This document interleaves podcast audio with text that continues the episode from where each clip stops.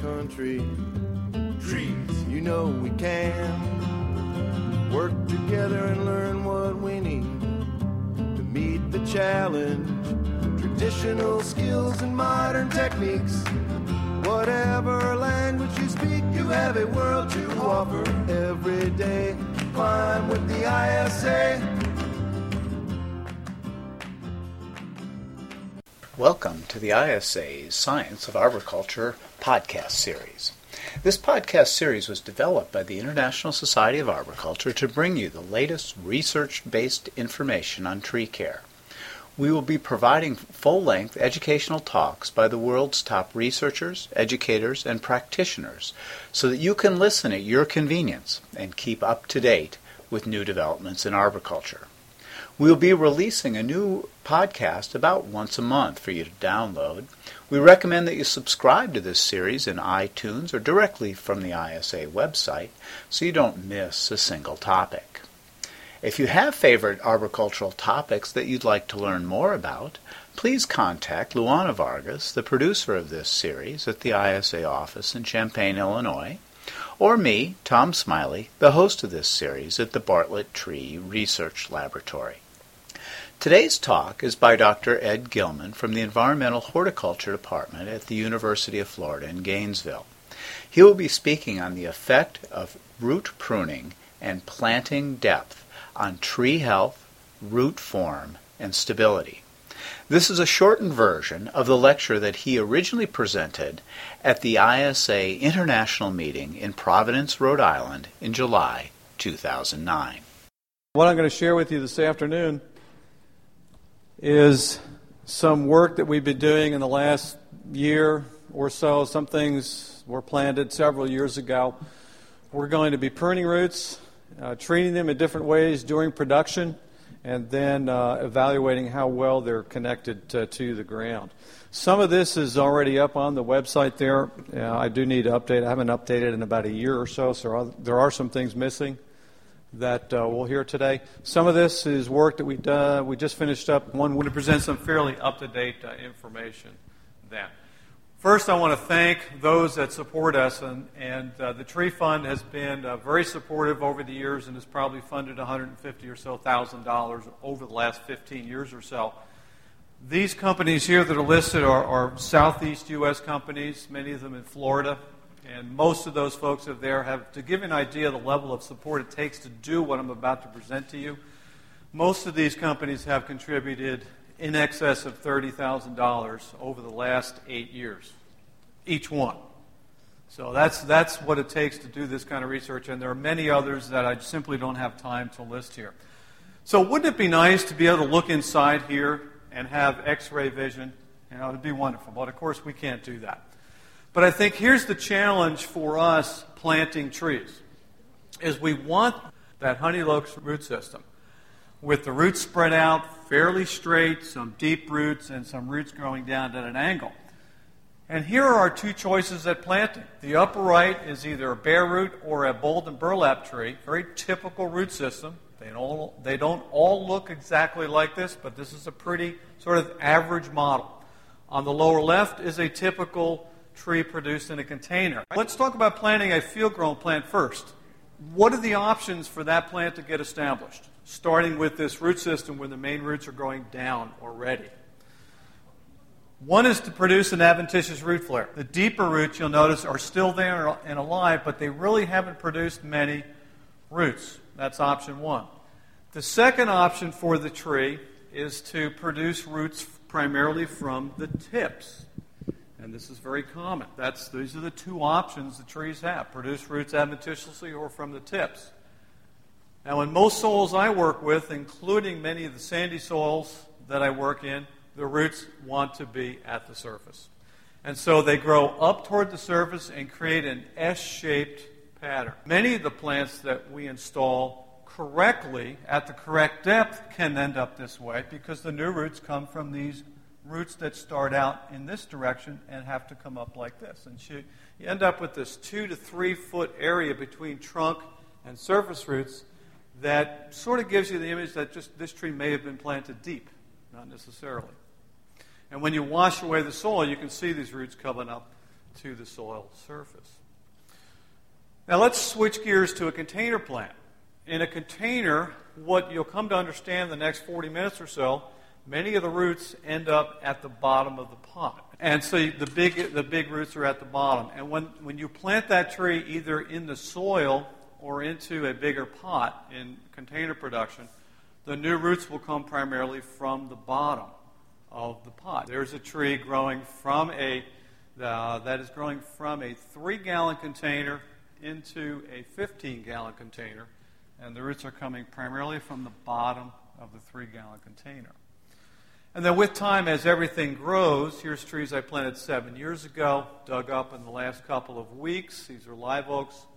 The trunk grows, meets that original three gallon size pot where those roots were pencil lead diameter at planting. And now the roots have grown and the trunk has grown. What we need instead, I think, and this is in the hypothesis stage, we know how to grow a root system like this. I'm going to share that with you in the next few moments here. What I think we need instead is a root system that displays many roots on all different horizons along the side of the root ball so that when that root system goes into the ground, if it's a well drained site, the bottom roots take off. If it's a poorly drained site, the top roots take off. Very little adjustment in, uh, has to occur after transplanting. So that's the working hypothesis of a spread out, natural, straight root system. Taprooted species that will put, those from California would know this, put a taproot down 15 or 20 feet without branching. And I think that the taprooted system in nature might work really well. It doesn't work well in our urban system. And you know that as a grower, and it's just very difficult to work with. So we've taken a taprooted species and created, I think, what might be a more urban friendly root structure. But again, it's a working hypothesis. So let's talk about some of the root form in urban landscapes, and then we'll, we'll, we'll morph into stability after planting. Let's look at a natural root system and how it develops. It looks like, if you read much of the literature on this, the deep roots that come out of the, out of the acorn, or the one taproot that comes out of the acorn, will eventually reach an area it doesn't like.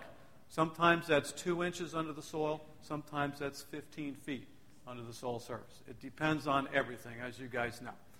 So once it reaches that area it doesn't like, low oxygen, too much water, high pH, a signal is sent to the top of the root system to start producing branch roots, lateral roots. And you, with time, there's these three images of a cherry tree. This is uh, Prunus lara, lara, lara, whatever it is, cherry laurel. I, you know, you forget stuff like that. So early on, they have lots of deep roots. Then you can see the lateral roots in the middle image starting to take over. And then by the time that tree is a couple years old, the surface roots are much more prominent. This process takes place over a period of pick a time. It probably depends on a lot of things we don't understand. And then eventually you get this image that we started uh, the program with just a few moments ago of the root system being fairly surface oriented, but still have a component of deep roots where drainage is, is allows that to happen. And sometimes we get very exaggerated taproots on, for example, pines or pecans, for instance. But you still have that component of surface roots that come out. And in this case, probably this taproot hitting the salt water there, standing uh, right, right behind where my, my wife is standing there, that taproot hitting the salt water probably was the impetus for uh, promoting the surface roots at the top of the taproot. So here's a magnolia in the woods, naturally germinated. And you can see with time, and this tree is about 10 years old, with time these surface roots start to develop. Here's an ash to give you sort of a cutaway view of the whole thing. And then a hickory in the woods showing this superficial root system. And then from these laterals, sinker roots develop. And in well drained sites, these sinker roots are able to go straight down and anchor the tree. They're very, very important on well drained sites, these sinker roots. With a tree like this, here's willow oak in North Carolina, very surface root oriented, but what's underneath those, remember, what's underneath those horizontal rope like roots are these sinkers that come down from the horizontal. So, what we I think have come to understand is roots putting this out first, then developing sinkers, is a very important component. I've not come across much literature that shows if you start with lots of down roots where the laterals are deflected, the tree is able to put out new laterals to take over the position of these deflected roots. There's not a lot of evidence that that, that takes place. But we know that in nature, this goes first, and then the sinkers develop. So let's look at how that was natural root systems. Now let's look at, at from, from uh, field grown plants. What was surprising to us, I guess, was to find that there were only inch and a half diameter roots in Florida on that in five years after planting. That's as big as the roots were outside the root ball. So this, the, the transition doesn't take place very rapidly to these few but big roots. That's a 15 to 20 year process. So that's field grown plants. Let's switch to containers. Here's an elm tree grown in a number three air pot. This is a pot designed to reduce circling. And you can see the roots hit the side of the pot and are deflected around and up. And then as that trunk grows to meet that circling root, now you see the beginning of a stem girdling root. That was maple. This is Chinese elm. And uh, this tree is about this big in diameter, about 10 inches or so, 20, uh, 20 centimeters. Uh, or so, and you can see a five inch diameter root wrapping the trunk on the windward side.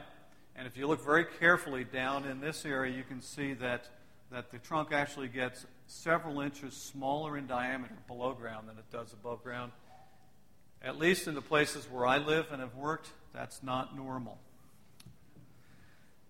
What I guess we've come to understand is that at planting, if we look the side of a pot, we see pen diameter roots, three years later, the same tree now has star diameter roots. And it's kind of like, uh, my daughter would call this a duh. Dad, they pay you to figure this stuff out? Uh, but there are still an average of 55 roots out into the landscape on this tree. But what was so striking was just how much of a, almost a solid block of wood this was. So we wanted, we, we thought that we maybe should look at some of the, the stability issues of, of some of these um, some of these trees. So let's then look at some of the stability issues after uh, after planting. In pulling studies, we've and this mostly comes from pines and spruces. In the European literature, a lot of literature in British Columbia and Canada, in the 80s and 90s, and to some extent still currently. Basically, straight roots that don't branch very much, that are large in diameter, are important to keep trees up. Deep roots are important in well drained sites. And the root plate diameter is probably the most important on poorly drained and shallow soil areas. That root plate's got to be wide, and those roots have to be straight or as straight as possible. So here the forestry literature is telling us keep these roots straight. And if we get a very wide root plate, the hinge point is a pretty fair distance from the trunk, in this case, about two feet. What are some of the things that bring that hinge point in closer to the trunk that make that tree less stable? We think perhaps deep planting is among them, entering that S shaped pattern in the root system. That may be a weak point. We think that roots hitting the side of a compacted soil and growing up the side gives us that same S shaped root system on the main lateral roots. And remember, it's very important on compacted, shallow soil sites for roots to be straight, not have an S shape in them. And then you can see how the compacted soil has turned the roots here in the foreground of the photograph. Certainly hitting sidewalks, curbs, foundation, buildings. Instead of these roots being straight now, now they've got a 90 degree turn in. And we can see major turns in the roots. What's the impact of this on stability? We don't know yet. We're, I'll share some of what we're, we're doing just in a few moments here, but we think that changes, certainly changes the, uh, the stability of that uh, plant. So let's look at how we can grow trees to this specification. Straighter roots, without putting this, these S shaped deformations, whether those are important or not, again, is still an open question. So let's look at some of the options growers have across the world as far as I know. I am not a propagation expert, but there's different ways, and we will not cover all these. Seeds are sometimes germinated right in the field, some, right in field soil, sometimes in a flat, and they're, they're sometimes put in individual containers. Sometimes they're grafted or buds on seedling rootstock. That's very common in this part of the world where we are right now. Rooted cuttings in containers. It's common in the southeast part of the U.S. currently, and then rooted cuttings occasionally in the field. This is probably less common. So we'll cover some of the more common parts of these. I'm going to go back to this slide on the left. I showed it to you earlier because what I'm calling this is slow impact, uh, almost a form of root pruning. The taproot is being aborted or almost pruned and the result being the formation of laterals close to the surface of the soil. All right, slow impact. And eventually, some of these laterals grow to become, they're trying to become a major part of the root system. You still have a pretty good down component, though, in that taproot. I'll call this sudden impact, where we take a germinating seed, seedling on the left with a taproot, and this is typically done outdoors in a seed bed in soil, that root system is too long without any branches because growers use areas in their field that are fairly well drained. There's not very much to branch that taproot, very little cause in many cases for that root system to generate surface roots because the taproot likes to go down. So we pull it up and we cut the taproot the result of cutting the taproot gives you this adventitious root flare. And it's three, four, six inches below the surface of the soil. So that's a sudden impact. That's very different than the slow impact taproot slowly hitting an area it doesn't like and then generating these surface roots. Totally different process from the plant standpoint. Now, under irrigation, there's some California nurseries that are just starting this now. The adventitious root flare on this honey locust is still evident. You can see that about eight inches under the surface of the soil in that photograph on the, on the left. But then, because of the irrigation they're using, and a second adventitious flare is forming right at the surface. So you have this two-tiered system, and you've probably have seen trees like this if you've taken them apart, taken the root balls apart under what I guess I'd call current state of the art management, what we think might be a better system is to somehow grow that bald cypress, which I just took apart 110 of those last over the last couple of weeks. We grew them in these pots, these paper pots, made literally out of a type of tissue paper.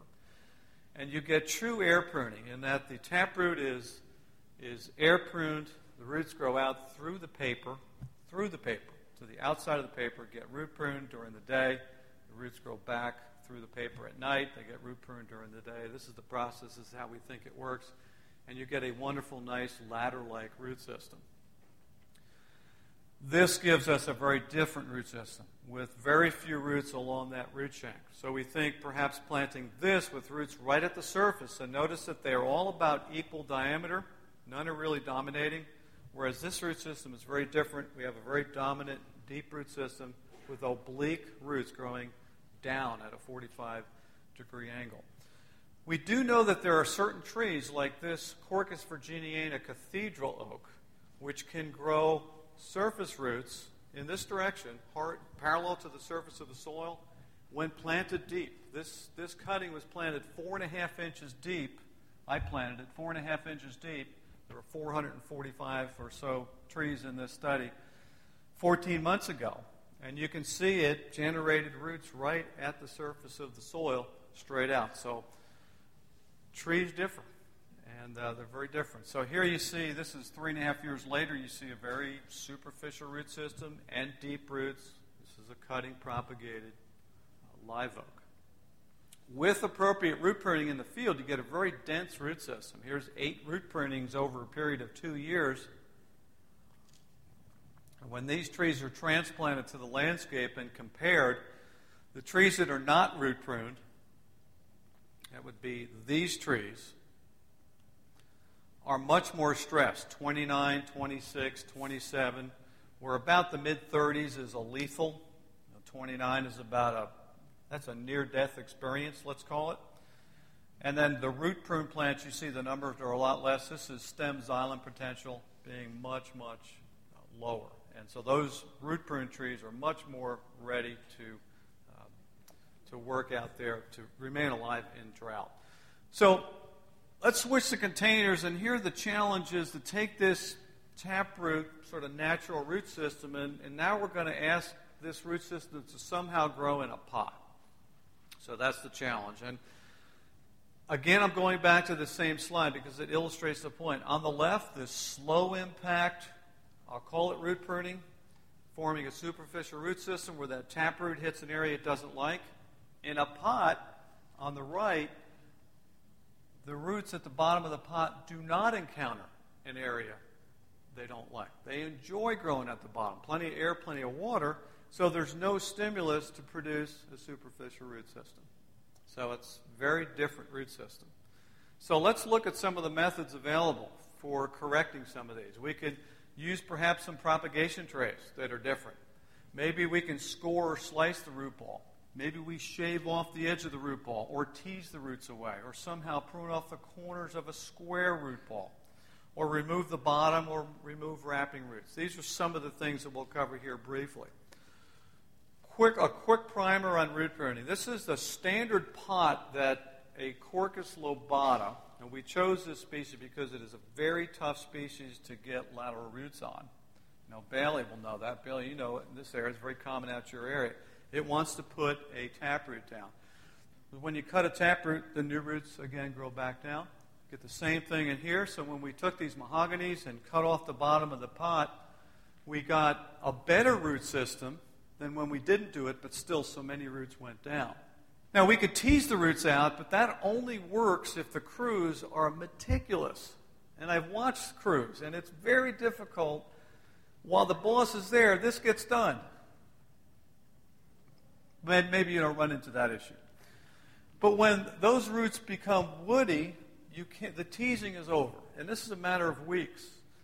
And if you don't do any management at that point, or if it, they're, they're too woody and you can't tease them apart, this is what you'll end up with, is your new roots grow primarily from the bottom of that pot, and those roots will fill the bottom, and you'll have nothing at the top. And I know you've seen that. Now we know where it comes from.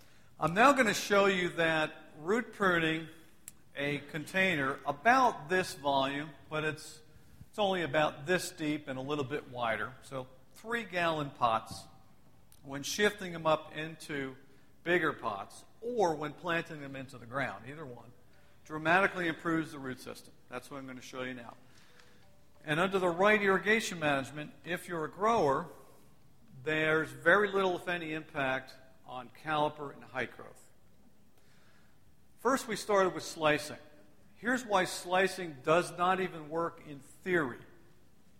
When you slice a root ball, when you slice a root ball, you cut roots that are growing around the pot. And so if, if I'm a root and I come out from the trunk and I hang a left, and now I'm going to grow around the pot, and I slice it right there after the turn, the new roots are just going to grow right back to where the others were that I just cut off. So they just grow back. So in theory, slicing just doesn't work. So we've, we've done slicing. We published it. This paper was published in 2009, January issue of Journal of Environmental Horticulture, which if you're connected, if you're interested in production issues, root issues, you know, the Struve, Gilman, Watson, we, that's where we publish this kind of stuff, not in Journal of Arboriculture. So here's some root systems that were never pruned. These are almost three inch caliper in 45 gallon pots that were never root pruned at any of the pot ups over four years. And you can see very substantial root defects at the three gallon size and the 15 gallon size. That's what you're looking at. When we slice the root balls, top to bottom, in six locations along the sides, from top to bottom, about an inch and a half deep, you can see still see substantial defects in that root system. So we improved them, but we did not get rid of, to, the, to my satisfaction, to a level that, that I'm happy with. So this is where we are today. And this paper was just submitted uh, just a few weeks ago. It's not been accepted yet to Journal of Environmental Horticulture. We're calling it shaving, and it's shaving off the outer edge or peeling the outer edge of the root ball off. We know that root ball shaving dramatically reduces uh, defects. All right, so how do we prevent this? Maybe there's some container types out there that are already on the market that will prevent us from having to do any of this mechanical intervention, which takes time to do that. The short story to this fairly long story on container types is they many of them seem to reduce circling. None of them eliminate it. They generally push the defects in about an inch. So as you lift them out of the pot, they look great at the trade show until you start getting inside about an inch, inch and a half. That's where the defects are. And I'd be glad to share why that is later with anyone after the, after the break. Let's switch gears a little bit. We uh, mailed this last week to the Journal of Arboriculture, so it's, it's fairly new. We, uh, we planted trees at different depths, going into the 3s, into the 15s, and into the 45s. Maples and elms. So planted at grade at each pot up, this is what the this is what the maples look like. You see some stem girdling roots. Now, we meticulously tracked planting that tree at what we thought was the appropriate depth at each pot up. So the take home message here is for maples, at least for maples, even if a grower is being meticulous in their planting depth, you're still going to get stem girdling roots on red maple. There does not appear to be a way around it. Elms were a little bit better. This is Chinese elm. This is Ulmus parvifolia Allée. You can see the major roots there that come out to the three gallon size and then dive. They just disappear. We don't think this is good. The plants that were planted deep at each shift, for a total of five inches deep, were a nightmare. Here's the maples, and here's the elms. Where those roots are coming from, all those combinations of things that I've already covered. Roots hitting the side of the liner and growing up, roots hitting the side of the pots and growing back toward the trunk. They'll grow into some of the crevices on some of these special pot types and just literally come back 180 degrees right toward the trunk. Again, we've documented all this in that paper that I just mailed to the Journal of Arboriculture. All right, so that's that's a primer, and I and I hope that wasn't too much production. But here's what I'm finding: is that at the grower conferences, there's not a lot of stability. It's if you track the research over the past 25 years, it's all about getting more roots, not what do they look like. Now the foresters figured this out 25, 15 years ago. We're just kind of getting to it now, I think, in some sense. So let's switch then to planting issues. So we took some of these trees that we produced with different planting depths as we shifted them up. So some of the trees going in look pretty bad, like this. Some look pretty good, like the first set I just showed you, where the flare was right at the surface. We removed all the roots above the flare with an air spade, or not, at planting. We mulched up to the trunk, or we mulched up to the edge of the root ball, leaving the top of the root ball bare. Because what we think might happen is when we remove the root defects over the flare by making pruning cuts on the roots, and we put mulch up to the trunk or even back three, four inches or however many inches, the cut roots are going to regenerate because we got mulch on top of them. It makes sense. Many of us have seen this happen, and we have two species. So here's what the trees look like, just shy of three inches in caliper. Uh, we grew these all from cuttings. You know, we started from the small plants. What I figured out after doing this for 20 years or so is you can't get trees from the nursery to do most of this work. You've got to start out with your own trees because you've got to know the history of all the trees. Otherwise, you've got all these variables. So here's what the deep planted maples look like. Absolute nightmare. I mean, and they they weren't all this bad, but they were all pretty darn close to it, within 50% of this anyway. So we we drew a circle of standard size on the pots. We air spaded cut off the roots. We had a stopwatch on us the whole time. And we cut down to the what we thought was the best semblance of the root flare. And when we, we had planted five inches deep or in production, this is the typical maple mess we took off on top of the flare. That took an average of 12 minutes to accomplish. That's two air spade passes and two passes with our clippers. When we planted at the correct depth, what we think is the correct depth in the pots, we always had roots, but it took an average of close to two minutes. So 12 minutes, two minutes. So if you're going to put in your specs, position the flare at the surface of the soil or maybe slightly above, and you get trees that look like this at planting, you got a job on your hands. It's going to take you quite a few minutes to do that. Will that ever get done? Is the question. And so here's what the trees look like going into the ground when we root pruned. If you look very carefully, you can see some root pruning cuts there and here. These are like pencil sized diameter. Some of the cuts were up to an inch. We've not evaluated the data yet, but some of our maples that we did this to had dead spots on the trunk and some of the maples that we did not do this to had dead spots on the trunk. So we're not sure yet. Actually, it's in our data set. I just didn't take the time to, to pull that out before I came up here, and I apologize for that. So I don't know what the effect of root pruning is, and I can't share it with you because I don't know yet on, uh, uh, on stem trunk uh, dieback. Here's the other set of trees that we planted without any intervention at planting uh, whatsoever. And you can see how close that branch is to the ground. It's obviously planted deep in the container. So here I shared this slide with you earlier, and um, I'm repeating it here because I'm going to show you a planting study we've done now on some pretty sizable oaks. Here's some slicing. That's what we mean by slicing, cutting top to bottom. We sliced a set of trees this big in diameter going into the ground from containers. Containers were this big, 45 gallon containers. We either sliced the root balls top to bottom in six places or did not slice. And this is what uh, we pulled the trees over three years after planting. And right about where I've got my pointer, you can see the tree is, is, is dipping down or failing at that point. Right here, if you look closer, you'll see it toward the end. And obviously, on the right side, it's lifting up. If we look at the root balls, and we grew these trees from cuttings, from cuttings about five inches tall. These are oaks. See how the roots go down at the edge of the pot, the smaller pot, not the pot size that we planted from, but the smaller pot. And at that point, that was the failure point. That was the point where that tree was dipping down on the leeward side, on the pull side of the. So, remember we said earlier the roots should be straight, and this is a good piece of evidence that supports that. So, we thought, well, maybe if we cut deeper, we went four to five inches and really sliced into that root ball in what, six places here, I think? Six places. Maybe that will have an impact.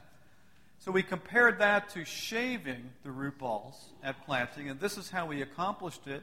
We planted the tree in the ground first, put the backfill soil on uh, all around the root ball, then did the root pruning, the shaving.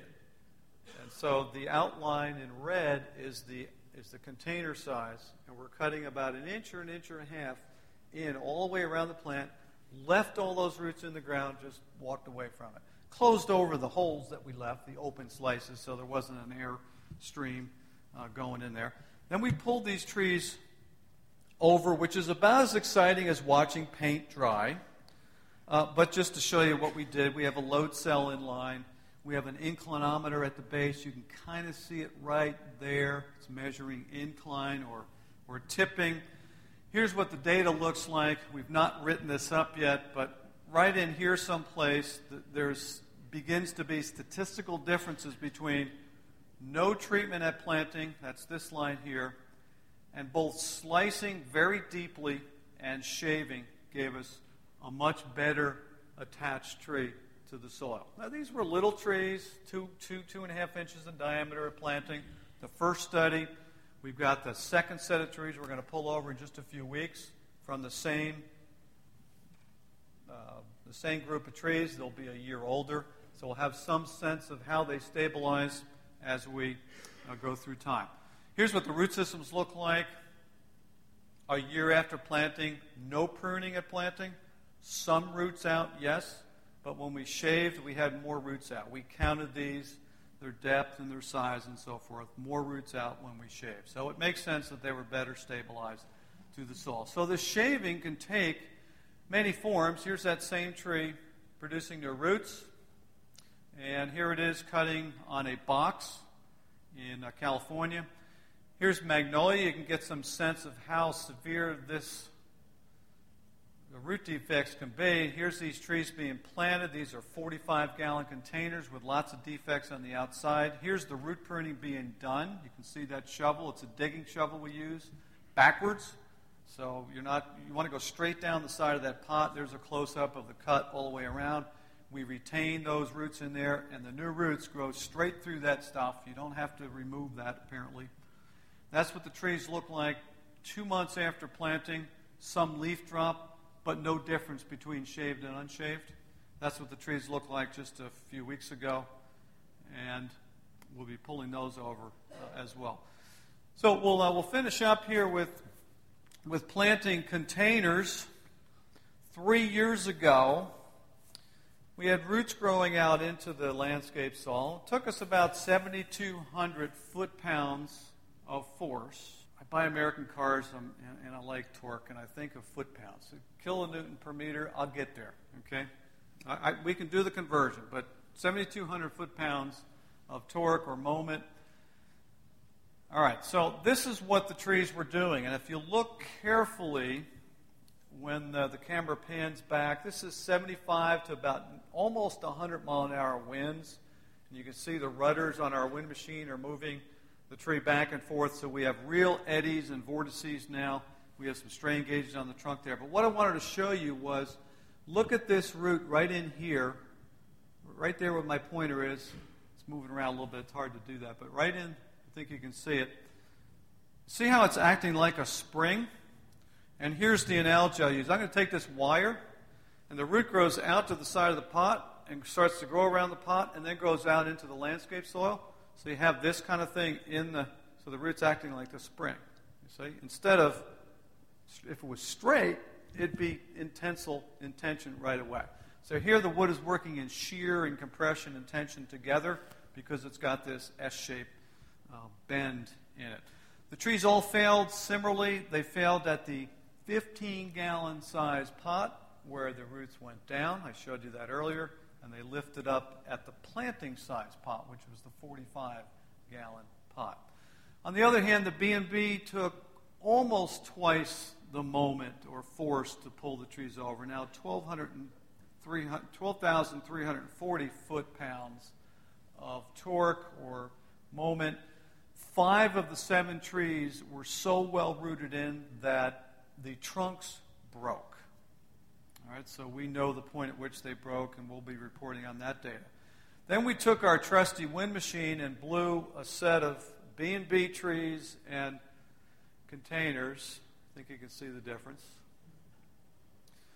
Now, these, these trees, B&B trees, had root systems I'll show you here in a second. These trees here, the containers, were in smooth-sided pots and no root pruning and planting. So that's the comparison we made. Because we designed this study four or five years ago. Now we think shaving is a better way to go. So to wrap up then, the root systems on the right with straight roots, they represented the trees that were very strongly attached in that last little blow I showed you. The trees that were failing miserably had these root systems that were deflected down and around the 3 or the 15 gallon pot sizes um, in earlier shifts. And don't let us into your field. We can really make a mess of your, field. Uh, the last slide I'll show is this number of the, the number and cross sectional area of roots coming out from the two sets of trees. We had nearly four times the cross sectional area of roots from the field grown compared to um, uh, the, the, containers, and the root number doubled uh, to kind of go along with, uh, with that. So that is my prepared remarks for uh, today. Thanks a whole bunch for sitting down. This concludes Dr. Gilman's talk on the effect of root pruning and planting depth on tree health, root form, and stability. If you would like more information on tree planting procedures, the ISA offers a best management practice and several other books on this topics. If you are interested in reading more from Dr. Gilman, he has several books available from the University of Florida and from the ISA. This includes the Illustrated Guide to Pruning. Please remember to subscribe to this podcast and join us next time for another Science of Arboriculture. In every country, trees, you know we can work together and learn what we need challenge. Traditional skills and modern techniques. Whatever language you speak, you have a world to offer every day. Climb with the ISA.